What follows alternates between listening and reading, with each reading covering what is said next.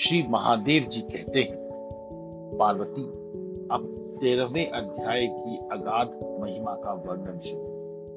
उसको सुनने से तुम बहुत प्रसन्न हो। दक्षिण दिशा में तुंगभद्रा नामक एक बहुत बड़ी नदी है। उसके किनारे हरिहरपुर नामक रमणीय नगर बसा हुआ है। वहाँ साक्षात भगवान हरिहर विराजमान जिनके दर्शन मात्र से परम कल्याण की प्राप्ति होती है। हरिहरपुर में हरि दीक्षित नामक एक क्षेत्रीय ब्राह्मण रहते थे, जो तपस्या और स्वाध्याय में संलग्न तथा वेदों के पारगामी विद्वान थे। उनके एक स्त्री थी, जिसे लोग दुराचारा कहकर पुकारते थे। इस नाम के अनुसार ही उसके कर्म भी थे। वह सदा पति को कुवाच्य कहती थी। उसने कभी भी उनके साथ शयन नहीं पति से संबंध रखने वाले जितने लोग घर पर आते, उन सबको डांट बताती और स्वयं कामोन्मत होकर निरंतर व्यभिचारियों के साथ रमण किया करती थी। एक दिन नगर को इधर उधर आते जाते हुए प्रवासियों से भरा देख, उसने निर्जन एवं दुर्गन वन में अपने लिए संकेत स्थान बना लिया। एक समय रात में किसी कामी को ना पाकर वह घर के किवाड़ खोल नगर से बाहर संकेत स्थान पर चली गई।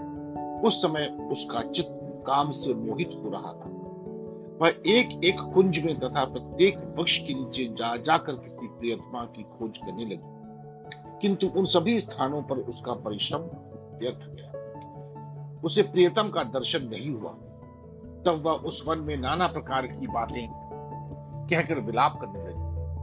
चारों दिशाओं में घूम घूम कर वियोग जनित विलाप करती हुई उस स्त्री की आवाज़ सुनकर कोई सोवा हुआ व्याघ्र जाग उठा और उछलकर उस स्थान पर जा पहुँचा जहाँ वह रो रही थी। उधर वह भी उसे आते देख किसी प्रेमी की आशंका से उसके सामने खड़ी होने के लिए ओट से बाहर निकल आई। उस समय व्याघ्र ने आकर उसे नख रूपी बाणों के प्रहार से पृथ्वी पर गिरा दिया। इस अवस्था में भी वह कठोर वाणी में चिल्लाती हुई पूछ बैठी, अरे बाघ, तू किस लिए मुझे मारने को यहाँ आया है? पहले इन सारी बातों को बता दे, फिर मुझे मारना। उसकी यह बात सुनकर प्रचंड पराक्रमी व्याघ्र क्षण भर के लिए उसे अपना ग्रास बनाने से रुक गया और हंसता हुआ सा बोला, दक्षिण देश में मलापहा नामक एक नदी है। उसके तट पर मुनिपर्णा नगर बसी हुई है। वहाँ पंचलिंग नाम से प्रसिद्ध साक्षात भगवान शंकर निवास करते हैं। उसी नगरी में मैं ब्राह्मण कुमार होकर रहता था। नदी के किनारे अकेला बैठा रहता और जो यज्ञ के अधिकारी नहीं है, उन लोगों से भी यज्ञ कराकर उनका अन्न खाया करता था। इतना ही नहीं, धन के लोभ से मैं सदा अपने वेद पाठ के फल को भी बेचा करता था। मेरा लोभ यहाँ तक बढ़ गया था कि अन्य भिक्षुओं को गालियाँ देकर हटा देता और स्वयं दूसरों का नहीं देने योग्य धन भी बिना दिए ही हमेशा ले लिया करता था। ऋण लेने के बहाने में सब लोगों को छला करता था। तदनंतर कुछ काल व्यतीत होने पर मैं बूढ़ा हुआ। मेरे बाल सफ़ेद हो गए। आँखों से सूझता ना था और मुँह के सारे दांत गिर गए। इतने पर भी मेरी दान लेने की आदत नहीं छूटी। पर्व आने पर प्रतिग्रह के लोभ से मैं हाथ में कुछ लिए तीत के समीप चला जाया करता था। तत्पश्चात जब मेरे सारे अंग शिथिल हो गए, तब एक बार मैं कुछ धूर्त ब्राह्मणों के घर पर मांगने खाने के लिए गया। उसी समय मेरे पैर में कुत्ते ने काट लिया। तब मैं मूर्छित होकर क्षण भर में पृथ्वी पर गिर पड़ा। मेरे प्राण निकल गए। उसके बाद मैं इस व्याघ्र ऊनी में उत्पन्न हुआ। तब से इस दुर्गम वन में रहता हूँ तथा अपने पूर्व पापों को याद करके कभी धर्मष्ट महात्मा यति साधु पुरुष तथा सती स्त्रियों को मैं नहीं खाता, पापी, दुराचारी तथा कुलटा स्त्रियों को ही मैं अपना भक्ष्य बनाता हूँ। अतः कुलटा होने के कारण तू अवश्य ही मेरा ग्रास बनेगी। यो कहकर वह अपने कठोर नखों से उसके शरीर के टुकड़े टुकड़े करके खा गया। इसके बाद यमराज के दूत उस पापनी को संयमपुरी में ले गए। वहाँ यमराज की आज्ञा से उन्होंने अनेकों बार उसे विष्ठा, मूत्र और रक्त से भरे हुए भयानक कुंडों में गिराया। करोड़ों कल्पों तक उसमें रखने के बाद उसे वहाँ से ले आकर सौ मनमंत्रों तक रौरव नरक में रखा। फिर चारों ओर मुँह करके दीन भाव से रोती हुई उस पापनी को वहाँ से खींचकर टहनाना नामक नमक नरक में गिराया। उस समय उसके केश खुले हुए थे और शरीर भयानक दिखाई देता था। इस प्रकार घोर नरक यात्रा भोग चुकने पर वह महापापिनी इस लोक में आकर चांडाल योनि में उत्पन्न हुई। चांडाल के घर में भी प्रतिदिन बढ़ती हुई वह पूर्व जन्म के अभ्यास से पूर्वत पापों में प्रवृत्त रही। फिर उसे कोड़ और राज्य क्षमा का रोग हो गया। नेत्रों में पीड़ा होने लगी। फिर कुछ काल के पश्चात वह पुनः अपने निवास स्थान को गई, जहाँ भगवान शिव के अंतपुर की स्वामिनी जबका देवी विराजमान थी। वहाँ उसने वासुदेव नामक एक पवित्र ब्राह्मण का दर्शन किया, जो निरंतर गीता के तेरहवे अध्याय का पाठ करता रहता था। उसके मुख से गीता का पाठ सुनते ही वह चांडाल शरीर से मुक्त हो गई और दिव्य देह धारण करके स्वर्ग लोक में श्री महादेव जी कहते हैं, पार्वती, अब मैं भव बंधन से छुटकारा पाने के साधन भूत, चौदहवें अध्याय का महत्व बतलाता हूँ। तुम ध्यान देकर सुनो। सिंघल द्वीप में विक्रम बेताल नामक एक राजा थे, जो सिंह के समान पराक्रमी और कलाओं के भंडार थे। एक दिन वे शिकार खेलने के लिए उत्सुक होकर राजकुमारों सहित दो कुतियों के साथ ये वन में गए। वहाँ पहुँचने पर उन्होंने तीव्र गति से भागते हुए खरगोश के पीछे अपनी कुतिया छोड़ दी। उस समय सब प्राणियों के देखते देखते खरगोश इस प्रकार भागने लगा, मानो कहीं उड़ गया दौड़ते दौड़ते बहुत थक जाने के कारण वह एक बड़ी खंदक में गिर पड़ा। गिरने पर भी वह कुतिया के हाथ नहीं आया और उस स्थान पर जहाँ पहुँचा, जहाँ का वातावरण बहुत ही शांत वहाँ हरिण निर्भय होकर सब और वृक्षों की छाया में बैठे रहते थे। अंदर भी अपने आप टूट कर गिरे हुए नारियल के फलों को और पके हुए आमों से पूर्ण तृप्त रहते थे। वहाँ सिंह हाथी के बच्चों के साथ खेलते और सांप निडर होकर मोर की पांखों में घुस जाते थे। उस स्थान पर एक आश्रम के भीतर वत्स नामक मुनि रहते थे, जो जितेंद्रिय एवं शांत भाव से निरंतर गीता के चौदहवें अध्याय का पाठ किया करते थे। आश्रम के पास ही वत्स मुनि के किसी शिष्य ने अपना पैर धोया था। उसके जल से वहाँ की मिट्टी गीली हो गई थी। खरगोश का जीवन कुछ शेष था। वह हाफता हुआ आकर उसी कीचड़ में गिर पड़ा। उसके स्पर्श मात्र से ही खरगोश संसार सागर के पार हो गया और दिव्य विमान पर बैठकर स्वर्ग लुक को चला गया। फिर कुतिया भी उसका पीछा करती हुई आई। वहाँ उसके शरीर में भी कुछ कीचड़ के छींटे लग गए। फिर भूख प्यास की पीड़ा से रहित हो कुतिया का रूप त्याग कर उसने दिव्यांगना का रमणीय रूप धारण कर लिया तथा गंधर्वों से सुशोभित दिव्य विमान पर आरूढ़ हो वह भी स्वर्गलोक को चली गई। यह देख मुनि के मेधावी शिष्य स्वकंधर हंसने लगे। उन दोनों के पूर्व जन्म के वैर का कारण सोचकर उन्हें बड़ा विस्मय हुआ था। उस समय राजा के नेत्र भी आश्चर्य से चकित हो उठे। उन्होंने बड़ी भक्ति के साथ प्रणाम करके पूछा विप्रवर ये नीच योनि में पड़े हुए दोनों प्राणी कुतिया और खरगोश, ज्ञानहीन होते हुए भी जो स्वर्ग में चले गए, इसका क्या कारण है? इसकी कथा सुना शिष्य ने कहा, भूपाल, इस वन में वत्स नामक ब्राह्मण रहते हैं। वे बड़े जितेंद्रिय महात्मा हैं। गीता के चौदहवें अध्याय का सदा जप किया करते मैं उन्हीं का शिष्य हूँ। मैंने भी ब्रह्म विद्या में विशेषज्ञता प्राप्त की है। गुरु जी की ही भांति मैं भी चौदहवें अध्याय का प्रतिदिन जप करता हूँ। मेरे पैर धोने के जल में लौटने के कारण यह खरगोश कुतिया के साथ ही स्वर्ग लोक को प्राप्त हुआ है। अब मैं अपने हंसने का कारण बताता हूँ। महाराष्ट्र में प्रत्युदक नामक महान नगर है। वहाँ केशव नाम का एक ब्राह्मण रहता था, जो कपटी मनुष्यों में अग्रगण्य था। उसकी स्त्री का नाम विलोपना था। वह स्वच्छंद विहार करने वाली थी। इससे क्रोध में आकर जन्म भर के वैर को याद करके ब्राह्मण ने अपनी स्त्री का वध कर डाला और उसी पाप से उसको खरगोश की योनि में जन्म मिला। ब्राह्मणी भी अपने पाप के कारण कुटिया हुई। श्री महादेव जी कहते हैं ये सारी कथा सुनकर श्रद्धालु राजा ने गीता के चौदहवें अध्याय का पाठ आरंभ कर दिया। इससे उन्हें परम गति की प्राप्ति हुई। श्रीमद भगवत गीता के पंद्रहवें तथा सोलहवें अध्यायों का महात्म श्री महादेव जी कहते हैं, पार्वती, अब गीता के पंद्रहवें अध्याय का महात्म सुनो। गौड़ देश में कृपाण नरसिंह नामक एक राजा थे। जिनकी तलवार की धार से युद्ध में देवता भी परास्त हो जाते थे। उनका बुद्धिमान सेनापति शस्त्र और शास्त्र की कलाओं का भंडार था। उसका नाम था सरभ मेरुंड उसकी भुजाओं में प्रचंड बल था। एक समय उस पापी ने राजकुमारों सहित महाराज का वध करके स्वयं ही राज्य करने का विचार किया। इस निश्चय के कुछ ही दिनों बाद वह हैजे का शिकार होकर मर गया। थोड़े समय में वह पापात्मा अपने पूर्व कर्म के कारण सिंधु देश में एक तेजस्वी घोड़ा हुआ। उसका पेट सटा हुआ था। घोड़े के लक्षणों का ठीक ठाक ज्ञान रखने वाले किसी वैश्य के पुत्र ने बहुत सा मूल्य देकर उस अश्व को खरीद लिया और बड़े यत्न के साथ उसे राजधानी तक वह ले आया। वैश्य कुमार का वह अश्व राजा को देने के लिए लाया था। यद्यपि राजा उससे परिचित थे तथापि द्वारपाल ने जाकर उसके आगमन की सूचना राजा ने पूछा, किस लिए आए हो?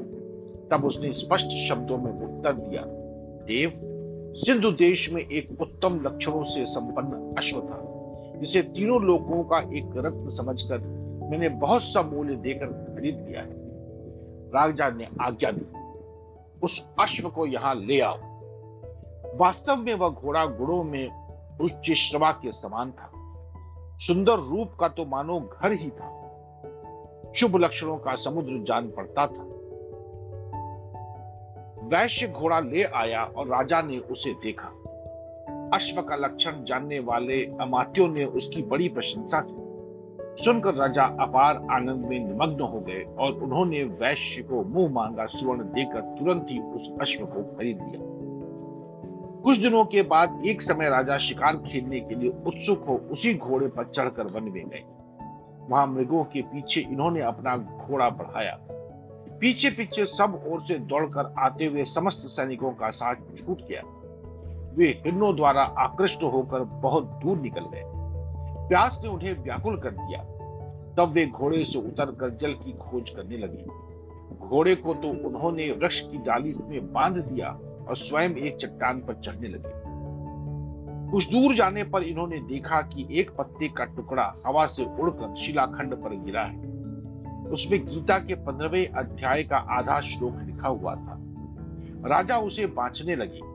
उनके मुख से गीता के अक्षर सुनकर घोड़ा तुरंत गिर पड़ा और अश्वयुनि से उसकी मुक्ति हो गई तथा तुरंत ही दिव्य विमान पर बैठकर वह स्वर्ग लोक को चला गया।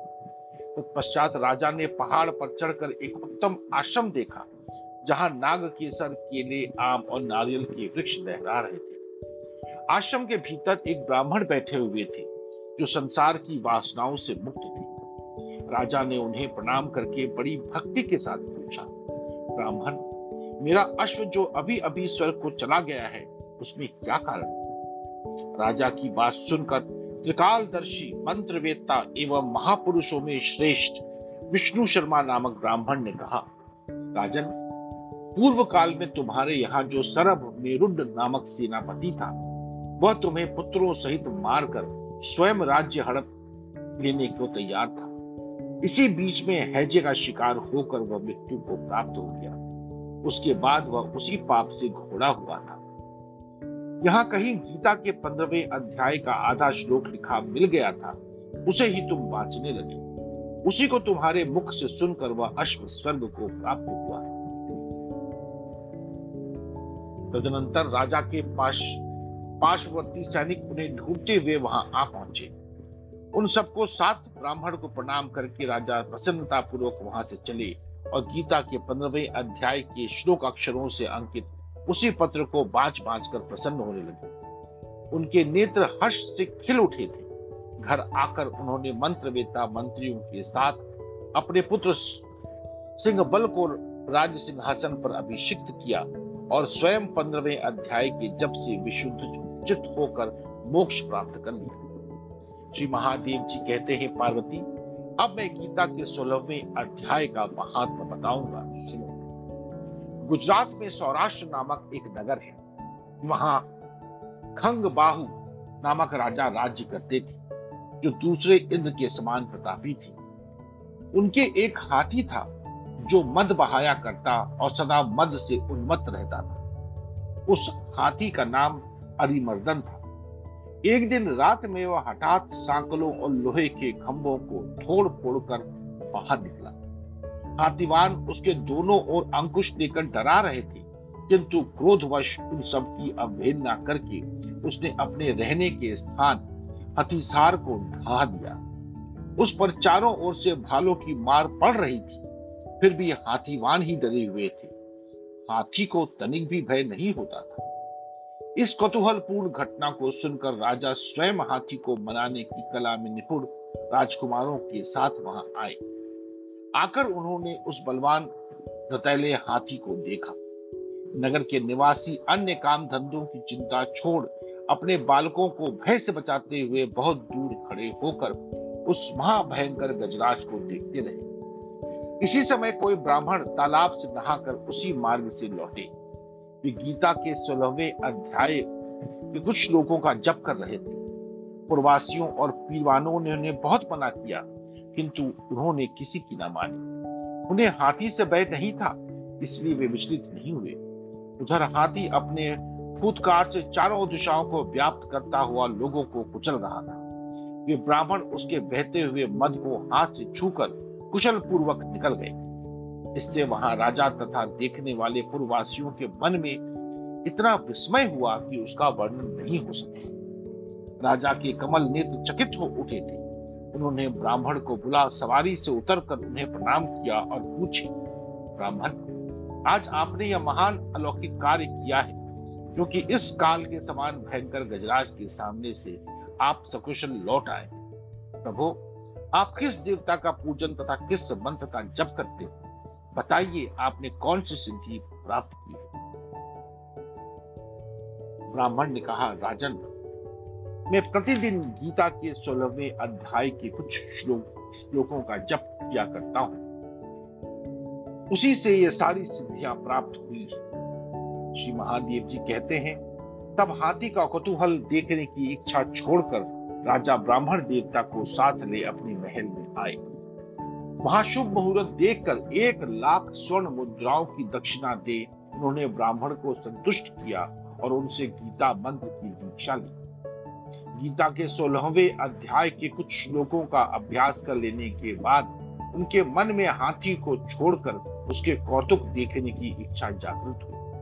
फिर तो एक दिन सैनिकों के साथ बाहर निकलकर राजा ने हाथी वानों से उसी मत गजराज का बंधन खुलवाया। उन्हें भय की बात भूल गई। राज्य के सुख विलास के प्रति आदर का भाव नहीं रहा। वे अपने जीवन तृणवत समझकर हाथी के सामने चले गए।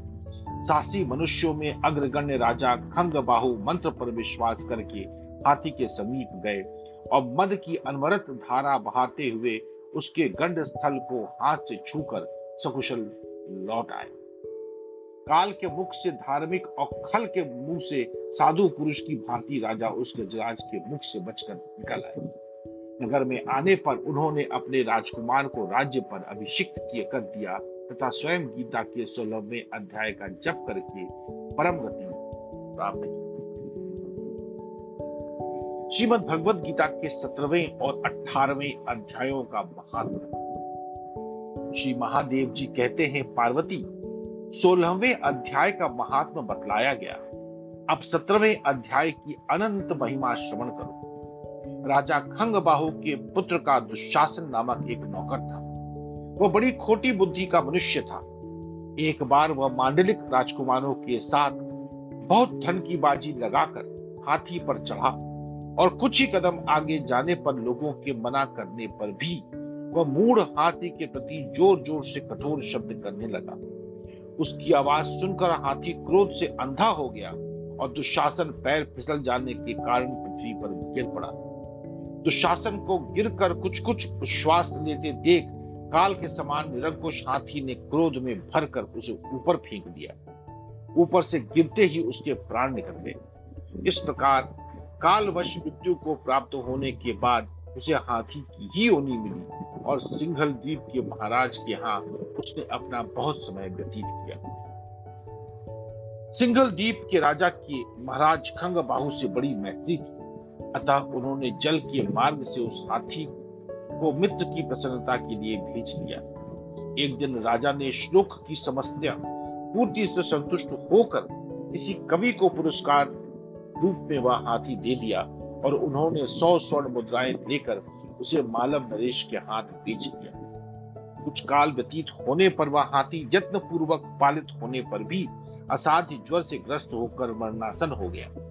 हाथीवानों ने जब उसे ऐसी शोचनीय अवस्था में देखा तो राजा के पास जाकर हाथी के हित के लिए शीघ्र ही सारा हाल कह सुनाया। महाराज, आपका हाथी अस्वस्थ जान पड़ता है।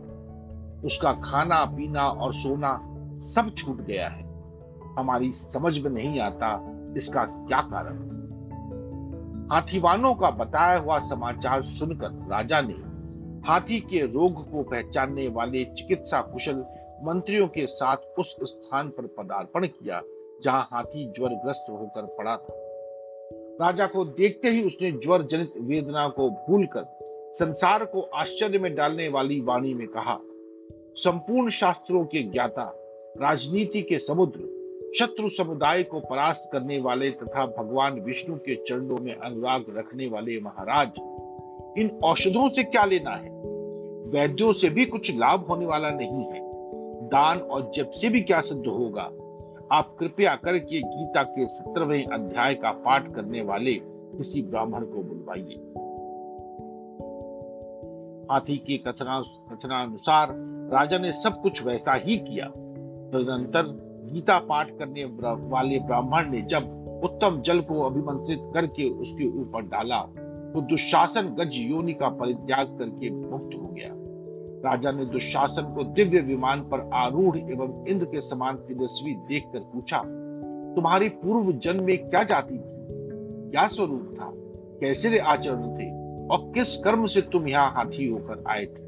ये सारी बातें मुझे बताओ।